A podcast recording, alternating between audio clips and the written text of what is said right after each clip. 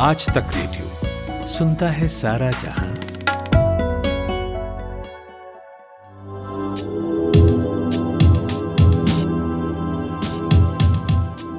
नमस्कार, आप सुनना शुरू कर चुके हैं आज तक रेडियो का स्पेशल पॉडकास्ट कोरोना कवरेज मेरा नाम खुशबू है। इस पॉडकास्ट में बात होती है कोरोना से जुड़ी सारी खबरों पर, जिसे आपका जानना ज़रूरी है।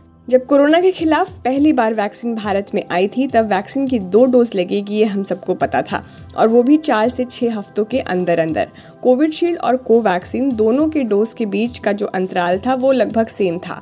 कोवैक्सीन के डोज में तो अब तक कोई बदलाव नहीं किया गया है, लेकिन जैसे जैसे दिन बीतते गए, वैसे ही खबरें वैक्सीन की शॉर्टेज की आने लगी। फिर सरकार ने कोविडशील्ड वैक्सीन का गैप बढ़ाकर छः से आठ हफ़्ते कर दिया, ताकि पहले आबादी को पहली डोज से तो प्रोटेक्शन मिले। फिर 13 मई को केंद्र सरकार ने कोविड वर्किंग ग्रुप के सुझाव को मानते हुए कोविड शील्ड के दो डोज के बीच के गैप को 6 से 8 हफ्तों से बढ़ाकर 12 से 16 हफ़्ते कर दिया था। दूसरे डोज का गैप दो बार बढ़ाने के बाद अब इसे विदेश यात्रा पर जा रहे लोगों के लिए भी घटाया गया है। यानी कुछ कैटेगरी में दो डोज के लिए 12 से 16 हफ्तों का इंतज़ार नहीं करने की ज़रूरत है। चार से छः हफ़्ते बाद भी जो दूसरा डोज है, वो लगवा सकते हैं। इस अंतराल को बढ़ाने को लेकर अब विवाद शुरू हो गया है। रॉयटर्स ने दावा किया है कि एडवाइजरी बोर्ड ने गैप को आठ से बारह हफ़्ते बढ़ाने की सलाह दी थी, लेकिन सरकार ने अपनी मर्ज़ी से ही अंतर को बारह से सोलह हफ़्ते कर दिया। वैक्सीनेशन के लिए सरकार की ओर से national technical advisory group of immunisation बनाया गया है, जिसके अध्यक्ष हैं डॉक्टर एन के अरोड़ा। सरकार का दावा था कि कोविडशील्ड की दो डोज बढ़ाने का फैसला ब्रिटेन से मिले डेटा के आधार पर लिया गया है। लेकिन इस ग्रुप के चौदह में से तीन सदस्य ऐसे भी थे जिन्होंने इस फैसले पर सवाल उठाए थे और कहा था कि डोज के बीच अंतर बढ़ाने के लिए इतना डेटा पर्याप्त नहीं है। सवाल अब यही उठता है कि अब क्या हमें वैक्सीन के गैप को लेकर फिर से एक बार सोचने की ज़रूरत है? क्या हमें फिर से चार से छः हफ्तों के डोज गैप की तरफ़ जाना चाहिए? ऐसे कुछ सवाल हैं जिसके जवाब ढूंढेंगे आज के कोरोना कवरेज में। इसके लिए मैंने बात की इन्फेक्शियस डिज़ीज़ स्पेशलिस्ट और एड्स सोसाइटी ऑफ़ इंडिया के प्रेसिडेंट और पीपल हेल्थ ऑर्गेनाइजेशन इंडिया के secretary general doctor Ishwar P Gilada से। डॉक्टर, सबसे पहले कोविडशील्ड के डोजेस गैप को लेकर जो ये विवाद शुरू हो गया है, इन सब के बीच एज एन एक्सपर्ट आप इस पूरे विषय पर अपना ओपिनियन क्या रखते हैं? एक बता दूँ कि कोविड एक नई महामारी है और इसके अंदर कई चीज़ें नई नई होती रहती है। तो कोई चीज़ ऐसा स्टैटिक नहीं है कि आज अपन ने डिसाइड किया जो चीज़ वो कल तक रहेगी, परसों तक रहेगी। हमें वक्त के हिसाब से जो जो चल रहा है उसके हिसाब से हमेशा बदल बदल करते रहना पड़ेगा। तो जो बदलाव होगा, वो ज़रूरत के हिसाब से करना पड़ेगा। साइंटिफिक प्रूफ के हिसाब से करना पड़ेगा। अपने यहाँ पे जो चीज़ें उपलब्ध है नहीं है, उसके हिसाब से करना पड़ेगा। तो जब स्टार्टिंग में आपके यहाँ पे 16 जनवरी 2021 को वैक्सीनेशन शुरू हुआ, उस समय ये था कि दो डोज लगने हैं। अपने पास दो वैक्सीन थे, दोनों को लाइसेंस मिला था इमरजेंसी यूज़ ऑथराइजेशन में कोविशील्ड और कोवैक्सीन और उन्होंने उस समय डिसाइड किया कि दोनों वैक्सीन का फ़र्स्ट डोज के बाद में सेकंड डोज चार से छह हफ़्ते के अंदर मिलना चाहिए। और यूजुअली चार हफ़्ते के बाद में लोगों को रिमाइंडर जाता था कि आपका ये डेट है, वो डेट को आके ले लो। ये ऐसा जब हमने एज ए डॉक्टर हमने जब वैक्सीन लिया हमें बराबर अट्ठाईसवें दिन को लेना पड़ा। और हमें बताया गया कि आप आज नहीं आएँगे तो बाद में आपका नंबर कब आएगा पता नहीं। तो हमने जाके अट्ठाईस दिन में ले लिया। तो कुछ दिन के बाद, यानी समझो दो महीने के बाद, मार्च में क्या तय हुआ? कि ये जो वैक्सीन कोविशील्ड है, और कोविशील्ड ज़्यादा प्रमाण में चल रहा था। हिंदुस्तान में कोविशील्ड लगभग 95 परसेंट चला, पाँच परसेंट कोवैक्सीन चला, शुरुआत में। आज के दौर में ये 90 टेन है। कोविशील्ड 90 परसेंट है, कोवैक्सीन 10 परसेंट है। तो उस समय इन्होंने ऐसा डिसाइड किया कि क्योंकि डब्ल्यू के गाइडलाइन में बोला गया है आठ से बारह वीक, और यूके में उन्होंने क्या किया उनका ये डिसाइडेड था कि जब आ, हमारे पास वैक्सीन कम है और लोग ज़्यादा है तो सबसे पहले हम लोग को फ़र्स्ट डोज लगा दें ताकि लोग प्रोटेक्शन लेना चालू कर दे। तो उन्होंने वही किया और उन, उन्हें फिर वो स्टडी में वो भी मिल गया कि जो लोगों में सेकंड डोज के लिए गैप ज़्यादा है उनके रिज़ल्ट अच्छे आ रहे हैं और जिनको सेकंड डोज जल्दी दिया गया उनके रिज़ल्ट उतने अच्छे नहीं आ रहे। तो और फ़र्क भी काफ़ी था लगभग। सिक्सटी सेवेंटी परसेंट से लेकर नाइन्टी परसेंट तक का फ़र्क था। तो डब्ल्यू ने गाइडलाइन निकाली अब आठ से बारह हफ़्ते में ये दूसरा डोज दे दो। तब आ, मार्च में अपन ने क्या किया कि न आठ से बारह हफ़्ते किया न डब्ल्यू को माना या यूके को माना अपन ने किया छह से आठ हफ़्ते। अब वो कौन से बेसिस पे छह से आठ हफ़्ते किया पता नहीं इन्हें पहले चार से छह हफ़्ते था फिर छह से आठ हफ़्ते किया। ठीक है वो उस पर भी काम चलता रहा। फिर 21 मई को क्या किया इन्होंने जब डिस्कशन निकला तो इन्होंने उसको छह हफ़्ते का, बारह हफ़्ते कर दिया और आठ हफ़्ते का, सोलह हफ़्ते कर दिया। तो जो गैप था, वो आठ हफ़्ते बारह हफ़्ते से सोलह हफ़्ते कर दिया। और उसमें दो चार हफ़्ते का गैप रखा सेकंड डोज लेने के लिए। तो चार हफ़्ते का गैप तो कहीं भी रखा नहीं गया था, सब लोगों ने एक एक, दो हफ़्ते का गैप रखा था। उस समय भी साइंटिफिक बेसिस तो था ही नहीं। साइंटिफिक बेसिस था आठ से बारह हफ़्ते का हमने किया बारह से सोलह हफ़्ते। हमने बोला, ठीक है, कोई बात नहीं। हमने उसको भी एक्सेप्ट किया और सरकार के साथ है, अभी भी हम साथी है, सब नहीं कि हम लोग उनके विरोध में हैं। लेकिन जब उस समय वैक्सीन का शॉर्टेज था, आज भी वैक्सीन का शॉर्टेज है। अगर सरकार ये बोले कि वैक्सीन के शॉर्टेज की वजह से हम लोगों ने ये स्टेप लिया है, बराबर है। अब क्या हो गया कि जो हमारा इंडिया का जो वेरिएंट है, उसको कहते हैं डेल्टा वेरिएंट डेल्टा अभी नाम चेंज हो गए, पहले उसका था B one point six one seven उसके अंदर पॉइंट वन टू थ्री थे और हिंदुस्तान में नंबर टू का ज़्यादा था, यानी B one six one seven point two अब उसका नाम होगा डेल्टा वेरिएंट डेल्टा वेरिएंट सिर्फ़ हिंदुस्तान में नहीं यूके में भी काफ़ी ज़्यादा प्रमाण में है। अभी यूके में 75 परसेंट पेशेंट में डेल्टा वेरिएंट आ रहा है, जो पहले ओरिजिनली हमारा भारत का वेरिएंट था। उनका अल्फ़ा वेरिएंट था। अब हिंदुस्तान में भी जो नए केसेस आ रहे हैं, वो 75 टू 80 परसेंट ये सब डेल्टा वेरिएंट के आ रहे हैं। तो यूके के दो स्टडी आई और उसमें से एक पब्लिश है और एक अनपब्लिश है। पब्लिश स्टडी में भी और अनपब्लिश स्टडी में दोनों स्टडी में क्या बोला गया? दो चीज़ें बोली गई। एक तो जिन लोगों को पहला डोज मिला है, उनका डेल्टा वेरिएंट से प्रोटेक्शन सिर्फ़ थर्टी थ्री परसेंट है। और जब सेकंड डोज मिलता है तो उसका प्रोटेक्शन हो जाता है सेवेंटी परसेंट तो अगर एक ही डोज किसी को दिया और दूसरे डोज में गैप है तो वो गैप के वजह से वो बेचारों लोगों को, जिनको पहला डोज मिला है, उनको डेल्टा वेरिएंट से इन्फेक्शन होने का चांस है, जिसको कहते हैं breakthrough infection breakthrough infection है आपने वैक्सीन लिया है, उसके बावजूद भी आपको इन्फेक्शन हो रहा है। तो अगर 33 परसेंट और 69 परसेंट में गैप काफ़ी ज़्यादा है तो हम लोग जो, जिसको वैक्सीनेट कर रहे हैं, उनको हम रिस्क कर रहे हैं कि आप सेकंड डोज के लिए तीन महीने से आओ। दूसरा उन्होंने पैरामीटर या पैमाना ये लगाया कि जो हॉस्पिटलाइजेशन होता है, पहले डोज के बाद में हॉस्पिटलाइजेशन का प्रोटेक्शन 71 परसेंट है, यानी इकहत्तर परसेंट लोगों को हॉस्पिटलाइज में नहीं जाना पड़ेगा हॉस्पिटल में नहीं जाना पड़ेगा। तो उनका उनका डेथ का भी इतना प्रोटेक्शन हो गया। तो सेकंड डोज के बाद में वो प्रोटेक्शन बढ़ जाता है 92 परसेंट तक। तो उसके अंदर भी 21 परसेंट का गैप है, लेकिन वो गैप 71 परसेंट और 92 परसेंट में इतना ज़्यादा नहीं है। तो हॉस्पिटलाइजेशन से हमारी काफ़ी बचा होता है कि फ़र्स्ट डोज से भी। अब ये जब दो पैमाने सामने आ गए और सब जगह के स्टडी ऐसे आ गए तो ऐसा लगता है कि हम लोग डेल्टा वेरिएंट से बचाने के लिए जो काफ़ी इन्फेक्शियस है, काफ़ी विरुलेंट है और लीथल भी ज़्यादा है डेथ रेट भी काफ़ी ज़्यादा हो रहा है पहले से। तो ऐसे समय हमें दो वैक्सीन का डोज जो हमने बढ़ाया था, उसको कम करना पड़ेगा। जैसे मैंने आपको पहले ही बताया कि ये चीज़ें सब डायनेमिक है वक्त के हिसाब से वेरिएंट के हिसाब से इन्फेक्शन के हिसाब से लोगों के सुविधा के हिसाब से हमें बदलना पड़ेगा। ठीक है डॉक्टर तो जो अभी आप बात कर रहे हैं डेल्टा वेरिएंट की और ये भी कि हमें बदलते वक्त के साथ साथ जो है पॉलिसी भी चेंज करनी पड़ेगी। आपको क्या लगता है कि अभी हमारे वैक्सीन पॉलिसी में कहाँ दिक्कत है? हमारे वैक्सीन की पॉलिसी में आ रही है कि इन्होंने 21 मई को जो गाइडलाइन डिक्लेयर की है ये वैक्सीन की एक कमेटी होती है। तो वो network of advisory committee on vaccination और इम्यूनाइजेशन बोलते हैं। नेटा की नाम है इसका। उन्होंने ऐसा तय किया कि वैक्सीन का गैप चाहिए कोविशील्ड के लिए बारह से सोलह थे तो वो, उनमें के तीन साइंटिस्ट आके बाहर आप बोल रहे कि हम तो कभी मान्य इसके लिए मान्यता हमारी थी नहीं। और उनके कमेटी के चेयरमैन बोल रहे हैं कि ये तो हमारा यूनिवर्स डिसीज़न था। मेरा ये कहना है कि ये साइंटिस्ट लोगों को अगर लगता है कि उनकी मान्यता नहीं थी, वो तीन हफ़्ते क्या कर रहे थे? तो तीन हफ़्ते के बाद आके बोलते कि हमारी मान्यता नहीं थी तो उन्होंने दूसरे दिन ही बोलना चाहिए था। अब तीन हफ़्ते के बाद में जब स्टडी पब्लिश हो गई सब जगह, ये बता रही है कि वैक्सीन जल्दी देना अच्छा है क्योंकि हम वेरिएंट से बचा सकते हैं लोगों को। तब उन्होंने बोलना चाहिए कि ठीक है, अब अब हम चेंज करना चाहिए। तो ये आप बोल रहे हैं कि नहीं, हमारी मान्यता नहीं थी। तो ये भी गलत है। तो अभी सरकार को ये वापिस कमेटी, अगर वो तीन लोग छोड़ के जाना चाहते हैं या नहीं गठित करना चाहते हैं कमेटी, लेकिन कमेटी में जल्दी से जल्दी डिसीज़न लेना पड़ेगा। कि ये वैक्सीन के दो वैक्सीन का बीच में का गैप हमें कम करना है। ठीक है सर।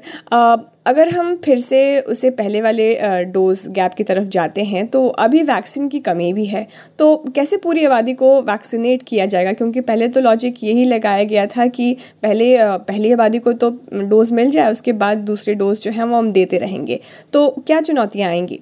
सरकार के सामने चुनौतियाँ जितनी खड़ी कर रहे हैं उससे ज़्यादा सोल्यूशन दे रहे हैं। मैं कई महीनों से सरकार को बोल रहा हूँ कि हमारे पास लगभग 40-50 परसेंट पॉपुलेशन ऑलरेडी इन्फेक्ट हो चुका है। आपको ये याद रह, रहना चाहिए कि हमारे पास हमको हर्ड इम्यूनिटी लानी है।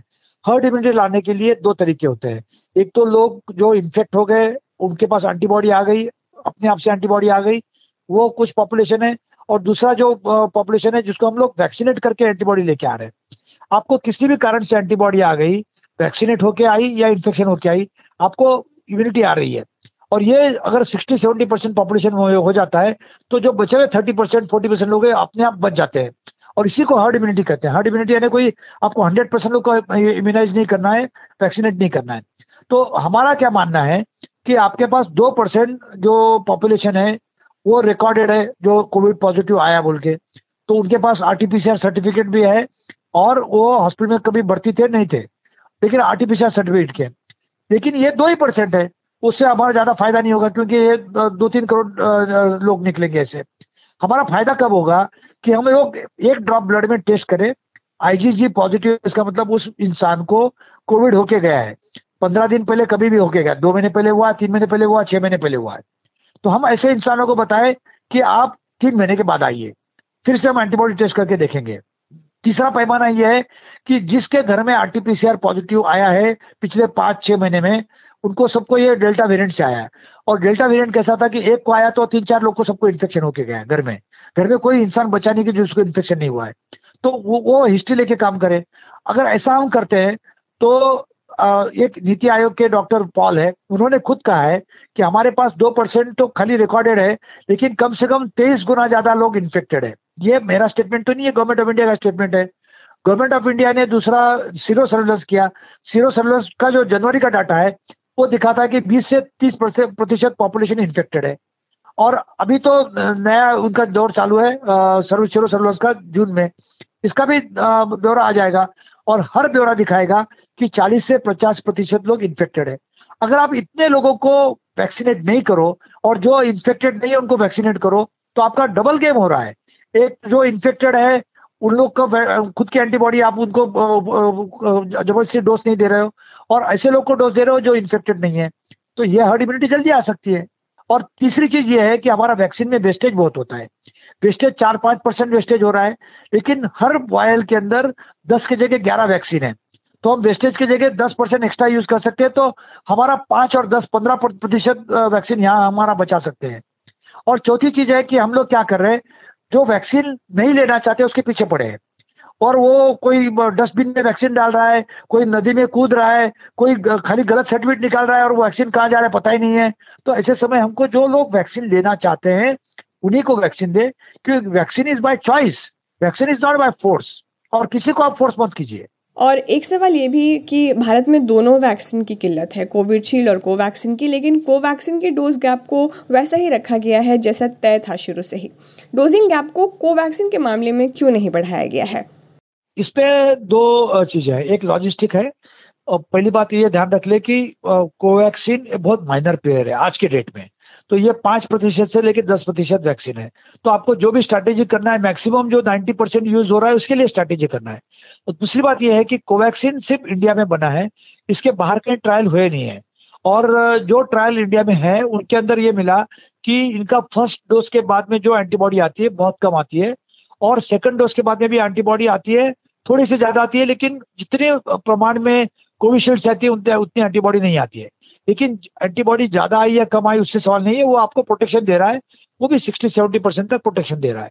तो इसलिए कोवैक्सीन के अंदर वो डोसेज का उन्होंने छेड़छाड़ नहीं किया है, वो ज़्यादा से ज़्यादा लोगों को चार हफ़्ते में ही देने की कोशिश करते हैं, लेकिन मैक्सिमम छह हफ़्ते रखा है। इस पूरे विवाद पर सरकार ने ये तर्क दिया है कि बाकी देशों में भी 12 से 16 हफ्तों का गैप है वैक्सीन के बीच। इसीलिए इस आधार पर भी हमने ये गैप बढ़ाने का फैसला लिया था। बारह से सोलह हफ़्ते सिर्फ़ हिंदुस्तान में है, बाकी पूरे दुनिया में कहीं भी नहीं है। और जहाँ भी आठ से बारह हफ़्ते उन्होंने डब्ल्यूएचओ के गाइडलाइन के हिसाब से लिया था डब्ल्यूएचओ इस पे पैमाने पे जाएगा, क्योंकि दो तीन पब्लिकेशन सिर्फ़ कल और आज ही आए ये पब्लिकेशन पे स्टडी होगी। जो देश डब्ल्यूएचओ को न मानते हुए अपने खुद के खुद डिसीज़न लेना चाहते हैं, वो डिसीज़न ले लेंगे कि ये आठ से बारह हफ़्ते तक वेट नहीं करना है। चार से छह हफ़्ते में मैक्सिमम आठ हफ़्ते के अंदर इंजेक्शन सेकंड डोज चढ़ा देना है। अब ये डब्ल्यूएचओ के सामने जो लैंडसेट में पब्लिकेशन आ रहा है एनईजीएम में पब्लिकेशन आ रहा है, दो पब्लिकेशन अभी प्री प्रिंट है, ये सब पब्लिकेशन जब डब्ल्यूएचओ के सामने आएँगे और डब्ल्यूएचओ भी ये देख चुका होगा अभी तक कि डेल्टा वेरिएंट ऑलरेडी 55 कंट्री में पहुँच गया है। और खाली पहुँचा नहीं है। यूके के अंदर डेल्टा वेरिएंट के 75 75 परसेंट केसेस जो आ रहे कोविड के नए, वो डेल्टा वेरिएंट के आ रहे हैं। उसके आगे भी डेल्टा प्लस वेरिएंट भी आ रहा है। तो वो है N four one seven R N four one seven के तो ये जो आ रहा है वो भी इससे भी खतरनाक हो सकता है। लेकिन उसका प्रमाण बहुत कम है, इसलिए लोग उसके बारे में डेल्टा प्लस के बारे में बात नहीं कर रहे। लेकिन डेल्टा के बारे में डब्ल्यू एच ओ को विश्व स्वास्थ्य संगठन को कोई ना कोई डिसीज़न जल्दी में लेना पड़ेगा। और हो सकता है कि वो डिसीज़न एक आध हफ़्ते में ले ले हो अगर हम डेल्टा वेरिएंट वैक्सीन पॉलिसी में बदलाव की साइड रखते हैं, थोड़ी देर के लिए हम अगर साइड रखें कि डेल्टा वेरिएंट से हमें दिक्कत होगी वैक्सीन पॉलिसी में बदलाव की ज़रूरत है इनको साइड रखने के बाद आपको क्या लगता है कि जो अभी वैक्सीन के डोज का गैप है बारह से सोलह हफ़्ते, क्या वो वाकई प्रभावी है? क्या वो वाकई प्रोटेक्शन देता है? बेसिकली एक याद रखिए कि जब ओरिजिनली भी जो एस्ट्राजेनिका का वैक्सीन है, जो हमारे पास कोविशील्ड है, वही एस्ट्राजेनिका है। उनका जो ओरिजिनल ट्रायल था, वो एक ही डोज का था। वो एक डोज के बाद में जो चाहिए, उतना इफ़ेक्ट नहीं आ रहा था, उन्होंने इसलिए सेकंड डोज ऐड किया। तो ये जो सेकंड डोज उन्होंने ऐड किया ट्रायल के अंदर, ये बाद में ओरिजिनल उनके प्लान में एक ही डोज था। तो ये तो मैं जैसे बताया कि ये डायनामिक चीज़ें हैं, जैसा आपको अनफोल्ड होते जाएगी, आपको कुछ ना कुछ बदलाव करते जाना पड़ेगा। अगर एक डोज में काम होता है जैसा और दूसरी चीज़ उसके अंदर हुई थी, जो हमने, वो गलती हुई, लेकिन उसका फ़ायदा हुआ, वो हमने अमल नहीं किया है, उन्होंने फ़र्स्ट डोज के समय हाफ़ डोज दिया था कुछ लोगों को। कुछ लोगों ने हज़ारों लोग को। और हाफ़ डोज देने के बाद में ध्यान में आ गया तो गलती हो गई अपने अपने हाफ़ डोज दे दिया। और जब दूसरे जो ट्रायल के सेट थे, वहाँ पे तो फुल डोज चले गया था। फिर उन्होंने गलती सुधारा और सेकंड टाइम जब डोज दिया, वो पूरा डोज दिया। तो जब एनालाइज किया गया डाटा एक्चुअली उन्होंने वो हाफ़ डोज वाला तो निकाल देना चाहिए था डाटा में से, क्योंकि वो आपके प्रोटोकॉल के हिसाब से नहीं था, गलत था वो। लेकिन उन्होंने डाटा देखा तो पता चला कि जिनको हाफ़ डोज मिला है उनका रिज़ल्ट 91 परसेंट आया। और जिनको फुल दोनों डोज मिले, उनका रिज़ल्ट 70 सिक्सटी और 70 परसेंट के बीच में आया। इसका मतलब पहला हाफ़ डोज देना और बाद में फुल डोज देना, ये ज़्यादा फ़ायदेमंद साबित हुआ। तो अगर गलती से क्यों ना हो, हमारा फ़ायदा होता है तो सरकार ने ये भी देखना चाहिए था कि हम कहीं हाफ़ डोज का ट्रायल करके कुछ लोगों में देख के अगर हाफ़ डोज काम आता है, दोनों बार हाफ़ डोज या एक बार हाफ़ और दूसरी बार फुल डोज तो दोनों का फ़ायदा होता है। तो 75 परसेंट या 50 परसेंट या 25 परसेंट फ़ायदा होगा आपका। वो भी करना चाहिए था अपन। ने तो उनकी एक गलती हुई जब उन्होंने वैक्सीन में डोज गैप बढ़ा दिया। वो गलती को हमने इम्प्लीमेंट किया। दूसरी गलती हुई इन्होंने डोज कम किया था।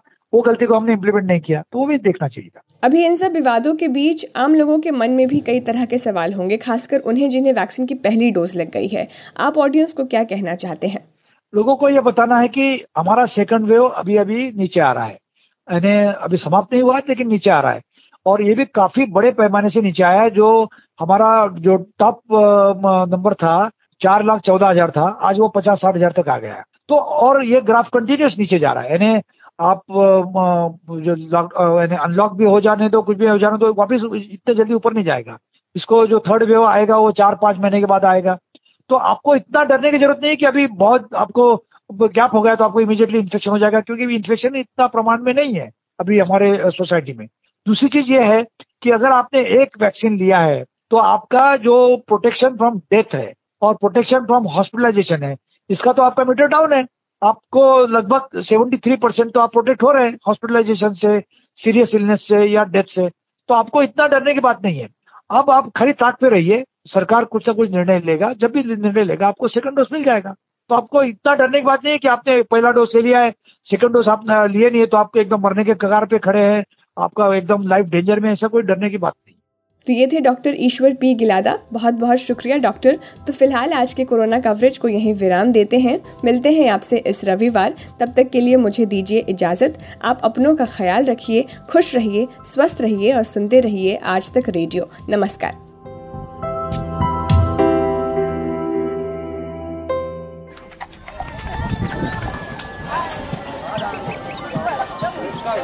ऐसा है, खेल इस बात का है, ये नहीं कि आप कितना कमाते हैं। खेल गुरु, इस बात का है कि आप कितना बचाते हो। आप कैसे बचाएँ? ये बैंक और बाज़ार की ये टेढ़ी मेढ़ी बातें गले तो उतरती नहीं है। अरे तो महाराज उनसे मिलिए ना, अपने मनी मैनेजर से। आपके बटुए से जुड़ी हर सलाह एकदम मुफ़्त। और शायरी सुनिए, पैसे से जुड़ा है कोई भी शक आश्क बेझिझक। मनी मैनेजर बात बचत की। हर शनिवार आज तक रेडियो पर। आन बनाओ कच्चा ज़्यादा रखना।